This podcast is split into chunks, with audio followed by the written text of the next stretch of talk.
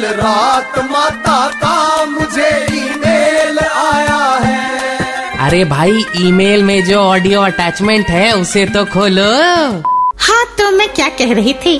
Corona virus के चक्कर में मार्केट में सैनिटाइजर की बिक्री इतनी ज़्यादा बढ़ गई है कि ऑनलाइन खरीदना पड़ रहा है। वो भी महँगे दामों पर। सैनिटाइजर मार्केट में बहुत कम हो गए हैं। जस्ट इमेजिन, अगर ऐसे किसी कुख्यात वायरस का आक्रमण प्राचीन काल में हुआ होता तो लोग क्या करते माता?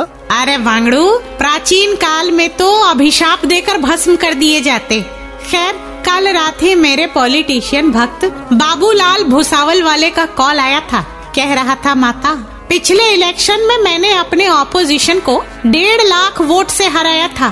फिर ये वायरस क्या चीज़ है? बार बार हाथ धोते धोते परेशान हो गया हूँ। कोई और उपाय बताए? मैंने कहा, बाबूलाल, अगर हाथ धोने से तुझे दिक्कत होती है तो एक काम कर। अपनी कॉन्स्टिट्यूएंसी में वायरस तेरा मुँह काला लिखवा कर बड़े बड़े होर्डिंग्स लगवा दे। वायरस अपने घुटने टेक देगा।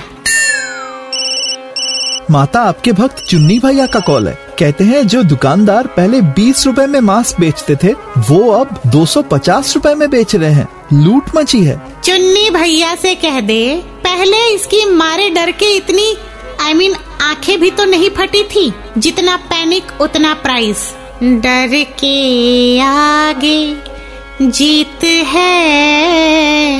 बाकी जो भी है बार बार हाथ धोएँ और हाइजीन का ख्याल रखें। It is not a joke माता का ईमेल बाउंस हो गया। Just download and install the Red FM India India app फिर से सुनने के लिए।